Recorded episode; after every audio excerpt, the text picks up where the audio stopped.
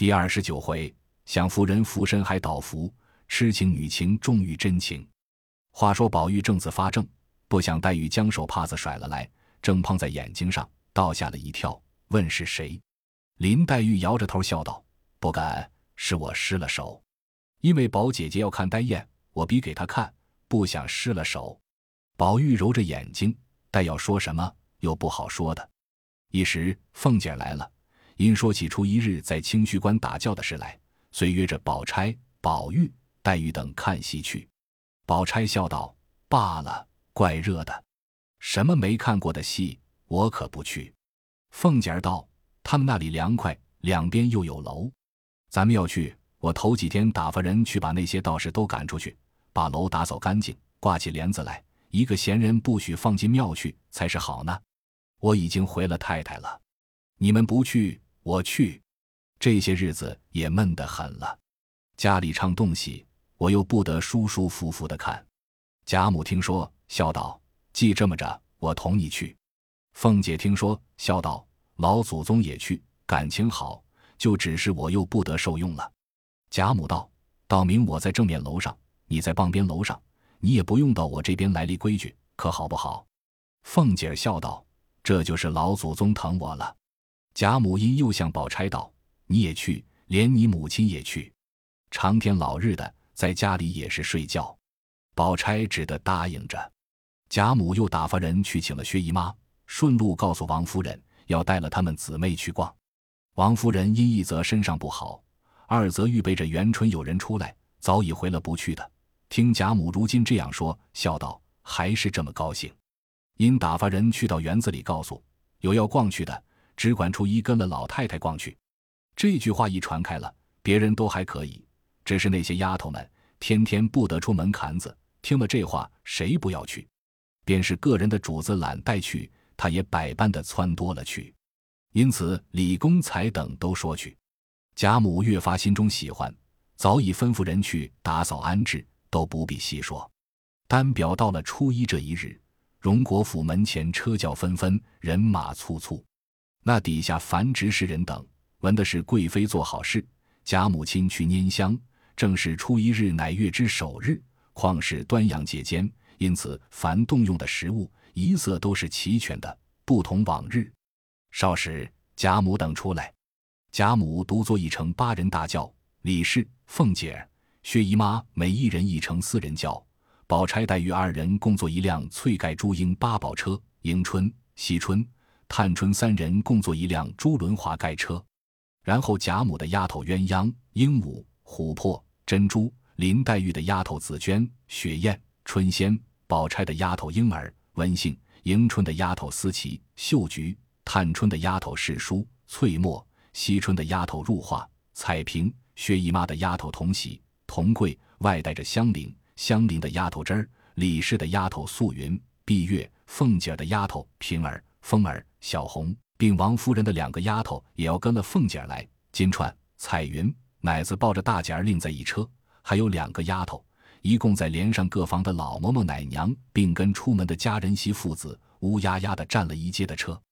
贾母等已经坐轿去了多远，这门前尚未坐完。这个说我不同你在一处，那个说你压了我们奶奶的包袱，那边车上又说蹭了我的花，这边又说碰折了我的扇子，叽叽呱呱，说笑不绝。周瑞家的过来过去的说道：姑娘们，这是街上看人笑话。说了两遍方觉好了。前头的全副执事摆开，早已到了清虚观了。宝玉骑着马在贾母轿前，街上人都站在两边。将至关前，只听钟鸣鼓响，早有张法官执香披衣，带领众道士在路傍迎接。贾母的轿刚至山门以内，贾母在轿内因看见有守门大帅，并千里眼、顺风耳、当方土地、本境城隍各泥台圣像，便命助教。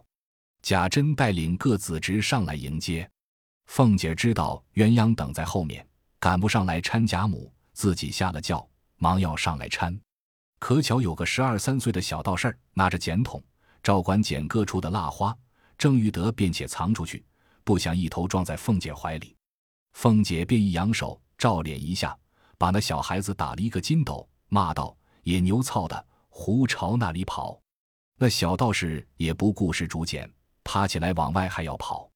正值宝钗等下车，众婆娘媳妇正围随的风雨不透，但见一个小道士子滚了出来，都喝声叫拿拿拿，打打打。贾母听了，忙问是怎么了。贾珍忙出来问，凤姐上去搀住贾母，就回说一个小道士捡灯花的，没躲出去，这会子混钻的。贾母听说，忙道：快带了那孩子来，别吓着他。小门小户的孩子都是娇生惯养的，那里见的这个失败，倘或吓着他，倒怪可怜见的，他老子娘岂不疼得慌。说着便叫贾珍去好生带了来。贾珍只得去拉了那孩子来，那孩子还一手拿着竹简，跪在地下乱颤。贾母命贾珍拉起来，叫他别怕，问他几岁了。那孩子通说不出话来。贾母还说可怜见的，又向贾珍道：珍哥，带他去吧，给他些钱买果子吃，别叫人难为了他。贾珍答应，领他去了。这里贾母带着众人一层层的瞻拜观玩。外面小厮们见贾母进入二层山门，忽见贾珍领了一个小道士出来，叫人来带去，给他几百钱，不要难为了他。家人听说，忙上来几个领了下去。贾珍站在阶基上，因问管家在哪里。底下站的小厮们见问，都一齐喝声说叫管家。当时林之孝一手整理着帽子，跑了来到贾珍跟前。贾珍道：虽说这里地方大，今儿不成望来这么些人。你使的人，你就带了往你的那院里去，使不着的，打发到那院里去，把小妖们多挑几个在这二层门上同两边角门上伺候着要东西传话。你可知道不知道，今儿小姐奶奶们都出来了，一个闲人也到不了这里。林之孝忙答应晓得，又说了几个事。贾珍道：去吧。又问：怎么不见蓉儿？一声未了，只见贾蓉扣着牛子从钟楼里跑了出来。贾珍道：你瞧瞧他，我这里也没热，他到乘凉去了，喝命家人催他。那小厮们都知道贾珍素日的性子违拗不得，有个小厮便上来向贾蓉脸上啐了一口。贾珍又道：问着他。那小厮便问贾蓉道：也还不怕热，哥儿怎么先乘凉去了？贾蓉垂住手，一声不敢说。那贾云、贾平、贾琴等听见了，不但他们慌了，一且连贾琏、贾左王右扁、贾琼等也都忙了，一个一个从墙根下慢慢的溜上来。贾珍又向贾蓉道：你站着做什么？还不骑了马，跑到家里告诉你娘母子去。老太太同姑娘们都来了，叫他们快来伺候。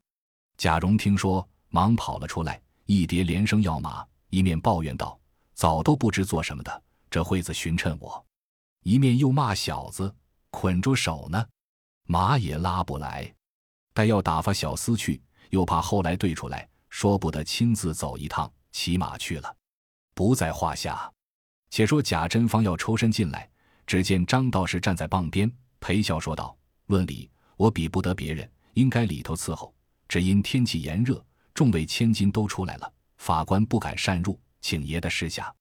孔老太太问我要随喜那里，我只在这里伺候吧。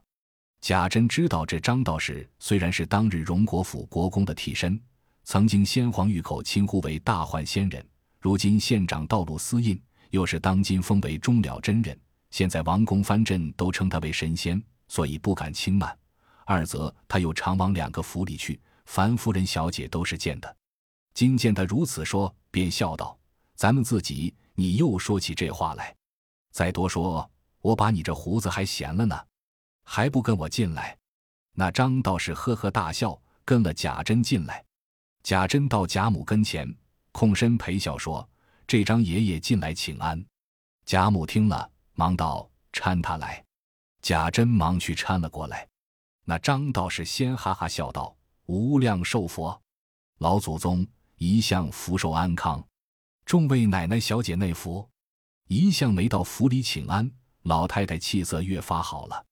贾母笑道：老神仙你好。张道士笑道：托老太太万福万寿，小道也还康健。别的倒罢了，只记挂着歌一项身上好。前日4月26日，我这里做遮天大王的圣诞，人也来得少，东西也很干净。我说请哥来逛逛，怎么说不在家？贾母说道，果真不在家，以免回头叫宝玉。谁知宝玉接手去了才来，忙上前问张爷爷好。张道士忙抱住问了好，又向贾母笑道，隔月发福了。贾母道，他外头好里头弱，又搭着他老子逼着他念书，生生的把个孩子逼出病来了。张道士道，前日我在好几处看见哥写的字做的诗都好得了不得，怎么老爷还抱怨说哥不大欢喜念书呢？依小道看来也就罢了。又叹道，我看见哥的这个形容身段言谈举动，怎么就同当日国公爷一个稿子？说着两眼流下泪来。贾母听了也由不得满脸泪痕，说道，正是呢，我养了这些儿子孙子也没一个像他爷爷的，就支着玉儿像他爷爷。那张道士又向贾珍道，当日国公爷的模样，爷们一辈的不用说，自然没赶上，大约连大老爷二老爷也记不清楚了。说毕，呵呵又一大笑。又道，前儿在一个人家看见一位小姐，今年15岁了，生得倒也好个模样。我想着哥儿也该寻亲事了。若论这个小姐模样，聪明智慧，根基家当，倒也配得过，但不知老太太怎么样。小道也不敢造次，等请了老太太的事下，才敢向人去说。贾母道，上回有个和尚说了，这孩子命里不该早娶，等在大一大二再定罢。你可如今也打听着，不管他根基富贵，只要模样配得上就好，来告诉我。便是那家子穷，不过给他几两银子罢了，只是模样性格儿难得好的。说毕，只见凤姐笑道，张爷爷，我们丫头的记名符儿你也不换去，前儿亏你还有那么大脸，打发人和我要鹅黄缎子去，要不给你，又恐怕你那老脸上过不去。张道士呵呵大笑道，你瞧我眼花了，也没看见奶奶在这里，也没道多谢。符早已有了，前日原要送去的，不指望娘娘来做好事，就混忘了，还在佛前镇着，待我取来。说着跑到大殿上去，一时拿了一个茶盘，搭着大红蟒缎经符子，托出符来。大姐儿的奶子接了符。张道士方欲抱过大姐儿来，只见凤姐笑道，你就手里拿出来罢了，又用个盘子托着。张道士道，手里不干不净的，怎么拿？用盘子洁净些。凤姐笑道，你只顾拿出盘子来，倒吓我一跳，我不说你是为送福，倒像是和我们话不失来了。众人听说，哄然一笑，连贾珍也长不住笑了。贾母回头道，吼你不怕割舌头下地狱？凤姐笑道，我们爷儿们不相干，他怎么常常的说我该积阴质，迟了就短命呢？张道士也笑道，我拿出盘子来，一举两用，却不为话不失，倒要将哥的这玉请了下来，拖出去给那些远来的道友并徒子徒孙们见识见识。贾母道，既这么着，你老人家老天拔地的跑什么？就带他去瞧了，叫他进来，岂不省事？张道士道，老太太不知道，看着小道士80多岁的人托老太太的福，倒也健壮，二则外面的人多气味难闻，况是个暑热的天，哥受不惯，倘或哥受了阿扎气味，倒知多了。贾母听说，便命宝玉摘下通灵玉来，放在盘内。那张道士兢兢业业地用蟒符子垫着，捧了出去。这里贾母与众人各处游玩了一回，方去上楼。只见贾珍回说，张爷爷送了玉来。刚说着，只见张道士捧了盘子，走到跟前，笑道，众人托小道的福，见了哥的玉，实在可罕，都没什么敬贺之物，这是他们个人传道的法器，都愿意为敬贺之礼。哥儿便不稀罕，只留着在房里玩耍上人罢。贾母听说，向盘内看时，只见也有金黄，也有玉，左王右爵，或有事事如意，或有岁岁平安，皆是珠穿宝冠，玉镯金镂，共有30-50件。因说道，你也胡闹，他们出家人是那里来的，何必这样？这不能收。张道士笑道，这是他们一点静心，小道也不能阻挡。老太太若不留下，岂不叫他们看着小道微薄，不像是门下出身了？贾母听如此说，方命人接了。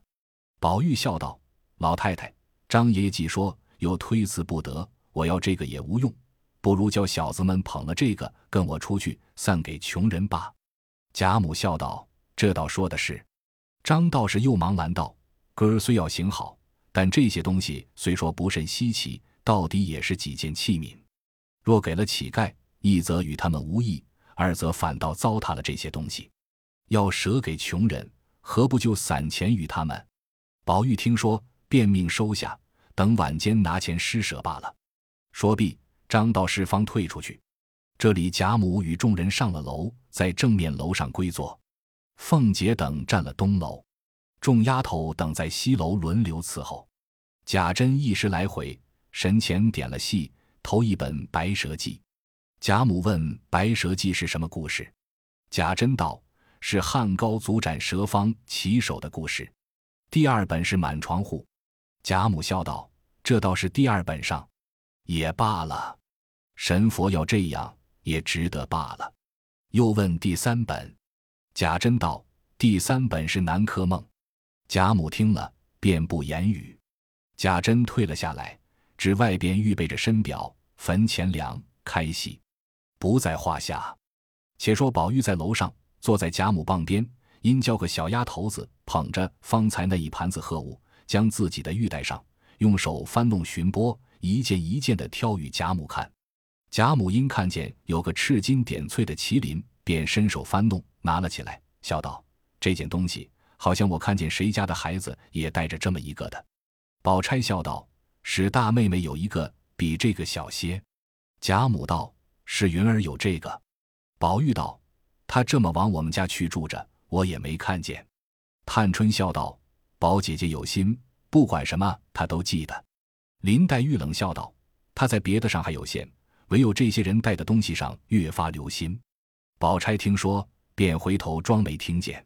宝玉听见史湘云有这件东西，自己便将那麒麟忙拿起来揣在怀里，一面心里又想到怕人看见他听见史湘云有了，他就留这件，因此手里揣着，却拿眼睛瞟人。只见众人都倒不大理论，唯有林黛玉瞅着他点头，似有赞叹之意。宝玉不觉心里没好意思起来，又掏了出来，向黛玉讪笑道：这个东西倒好玩，我替你留着，到了家穿上你戴。林黛玉将头一扭，说道：我不稀罕。宝玉笑道：你果然不稀罕，我少不得就拿着。说着又揣了起来。刚要说话，只见贾珍贾蓉的妻子婆媳两个来了，彼此见过。贾母方说：你们又来做什么？我不过没事来逛逛。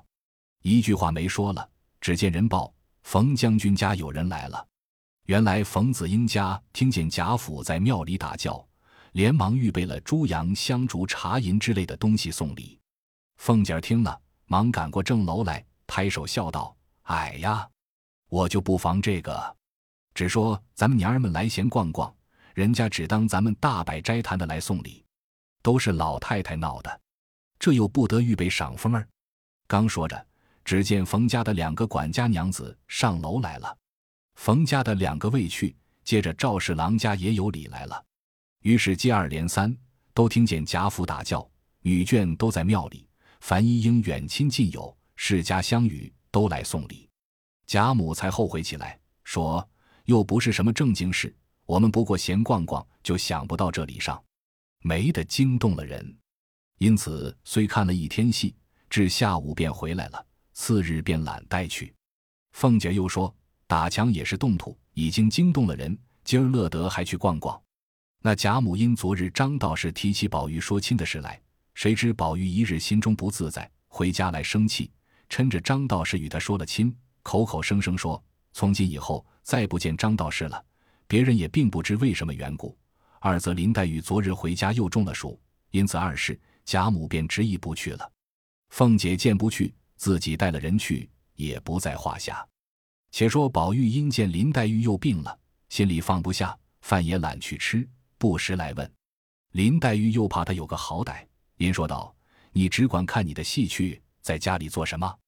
宝玉因昨日张道士提亲，心中大不受用，今听见林黛玉如此说，因想到别人不知道我的心还可恕，连他也奚落起我来，因此心中更比往日烦恼加了100倍。若是别人跟前，断不能动这肝火，只是黛玉说了这话，倒比往日别人说这话不同，由不得立刻沉下脸来道：我白认得了你，罢了罢了。林黛玉听说，便冷笑了2声，白认得了我，那里像人家有什么配得上呢？宝玉听了，便向前来直问到脸上，你这么说是安心咒我天诛地灭？林黛玉一时解不过这话来。宝玉又道：昨儿还为这个赌了几回咒，今儿你到底又准我一句，我便天诛地灭，你又有什么益处？林黛玉一闻此言，方想起上日的话来，今日原是自己说错了，又是着急又是羞愧，便战战兢兢地说道：我要安心咒你，我也天诛地灭，何苦来？我知道昨日张道士说亲，你怕阻了你的好姻缘，你心里生气，来拿我杀性子。原来那宝玉自幼生成有一种下流痴病，况从小时和黛玉耳鬓厮磨，心情相对，即如今稍明时事，又看了那些邪书辟传，凡远亲近友之家所见的那些归因为秀，皆为有稍及林黛玉者，所以早存了一段心事，只不好说出来，故每每或喜或怒，便尽法子暗中试探。那林黛玉偏生也是个有些痴病的，也每用假情试探，因你既将真心真意瞒了起来，只用假意，我也将真心真意瞒了起来，只用假意，如此两假相逢，终有一真，其间琐琐碎碎，难保不有口角之争。即如此刻，宝玉心内想的是，别人不知我的心还有可恕，难道你就不想我的心里眼里只有你？你不能为我烦恼，反来以这话奚落赌业我，可见我心里一时一刻白有你，你竟心里没我。心里这意思，只是口里说不出来。那林黛玉心里想着，你心里自然有我，虽有金玉相对之说，你岂是中这邪说，不中我的？我便时常提着金玉，你只管了然自若无闻的，方见得待我中而毫无此心了。如何我只一提金玉的事，你就着急？可知你心里时时有金玉，见我一提，你又怕我多心，故意着急，安心哄我。看来2个人原本是一个心，但都多生了枝叶，反弄成2个心了。那宝玉心中又想着，我不管怎么样都好，只要你随意，我便立刻因你死了也情愿。你知也罢，不知也罢，只有我的心，方可见你和我近，不和我远。那林黛玉心里又想着，你只管你，你好我自好，你何必为我而自失？殊不知你是我自失，可见是你不叫我近你，有意叫我远你了。如此看来，却都是求近之心，反弄成疏远之意。如此之话，借他2人素昔所存私心，也难背述，如今只述他们外面的形容。那宝玉又听见他说好姻缘3个字，越发腻了几意，心里干咽，口里说不出话来，便赌气向井上抓下通灵玉来，咬牙恨命往地下一摔，道：什么老屎谷子，我砸了你完事。偏生那玉坚硬非常，摔了一下，竟闻风没动。宝玉见没摔碎，便回身找东西来砸。林黛玉见他如此，早已哭起来，说道：何苦来？你摔砸那哑巴物件，有砸他的，不如来砸我。2人闹着，紫鹃、雪雁等忙来劝解。后来见宝玉下死力砸玉，忙上来夺，又夺不下来。见比往日闹得大了，少不得去叫袭人。袭人忙赶了来，才夺了下来。宝玉冷笑道：我砸我的东西，与你们什么相干？袭人见他脸都气黄了，眼眉都变了，从来没气得这样，便拉着他的手笑道：你同妹妹拌嘴，不犯着砸他，倘或砸坏了，叫他心里脸上怎么过得去？林黛玉一行哭着，一行听了这话说到自己心坎上来，可见宝玉怜袭人不如，越发伤心大哭起来。心里一烦恼，方才吃的香如银解暑汤便承受不住，哇的一声都吐了出来。紫娟忙上来用手帕子接住，登时一口一口地把一块手帕子吐湿。雪雁忙上来捶。紫娟道：“虽然生气，姑娘到底也该保重着些，才吃了药好些。这会子因和宝二爷拌嘴，又吐出来，倘或犯了病，宝二爷怎么过得去呢？”宝玉听了这话，说到自己心坎上来，可见黛玉不如意紫娟，因又见林黛玉脸红头胀，一行哭，一行气凑，一行是泪，一行是汗，不胜怯弱。宝玉见了这般，又自己后悔方才不该同他校正，这会子他这样光景，我又替不了他，心里想着，也由不得滴下泪来了。袭人见他两个哭，由不得守着宝玉也心酸起来，又摸着宝玉的手冰凉，但要劝宝玉不哭吧，一则又恐宝玉有什么委屈闷在心里，二则又恐薄了林黛玉，不如大家一哭就丢开手了，因此也流下泪来。紫娟一面收拾了吐的药，一面拿扇子替黛玉轻轻地扇着，见三人鸦雀无声，各自哭各自的，也由不得伤心起来，也拿手帕子擦泪。四个人都无言对泣。一时袭人勉强笑向宝玉道：“你不看别的，你看看这玉上穿的穗子，也不该同姑娘拌嘴。”林黛玉听了也不顾病，起来夺过去，顺手抓起一把剪子来要剪。袭人紫娟刚要夺，已经剪了几段。林黛玉哭道：“我也是白效力，她也不稀罕，自有别人替她再穿好的去。”袭人忙接了玉道：“何苦来，这是我才多嘴的不是了。”宝玉向林黛玉道：“你只管剪，我横竖不带她也没什么，只顾里头闹。”谁知那些老婆子们见林黛玉大哭大吐，宝玉又砸玉，不知要闹到什么田地，倘或连累了他们，便一起往前头回贾母王夫人知道，好不干连他们。那贾母王夫人见他们忙忙地做一件正经事的来告诉，也不知有了什么大祸，便一起进园来瞧他兄妹。急得袭人抱怨紫娟为什么惊动了老太太太太，紫娟又只当是袭人去告诉的，也抱怨袭人。那贾母王夫人进来，见宝玉也无言，林黛玉也无话，问起来又没为什么事，便将这活一到袭人紫娟两个人身上，说：“为什么你们不小心服侍，这会子闹起来都不管了？”因此将他二人连骂带说，教训了一顿。二人都没话，只得听着。还是贾母带出宝玉去了，方才平复。过了一日，至初三日，乃是薛蟠的生日，家里摆酒唱戏，来了贾府诸人。宝玉因得罪了林黛玉，二人总未见面，心中正自后悔，无精打采的，那里还有心肠去看戏，因而推病不去。林黛玉不过前日中了些暑入之气，本无甚大病，听见他不去，心里想，他是好吃酒看戏的，今儿反不去，自然是因为昨儿气着了，再不然他见我不去，他也没心肠去，只是昨千不该万不该捡了那玉上的穗子，管定他再不戴了，还得我穿了他才戴，因而心中十分后悔。那贾母见他两个都生了气，只说趁今儿那边去看戏，他两个见了也就完了，不想又都不去。老人家急得抱怨说：“我这老冤家是那是里孽障，偏生遇见了这么两个不省事的小冤家，没有一天不叫我操心，真是俗语说的，不是冤家不聚头。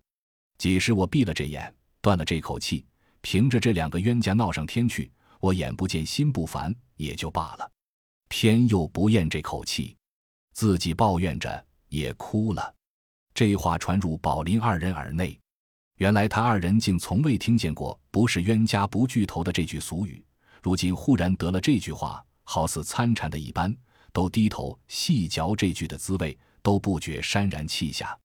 虽不曾会面，然一个在潇湘馆临风洒泪，一个在怡红院对月长吁，却不是人居两地，情发一心。袭人因劝宝玉道：“千万不是，都是你的不是。往日家里的小厮们和他们的姊妹拌嘴，或是两口子纷争，你听见了，你还骂小厮们蠢，不能体贴女孩们的心肠。今儿你也这么着了，明初五大节下，你们两个再这么仇人似的，老太太越发要生气，一定弄得不安生。依我劝你，正经下个气儿，赔个不是，大家还是照常一样，这么也好，那么也好。”那宝玉听了，不知依也不依。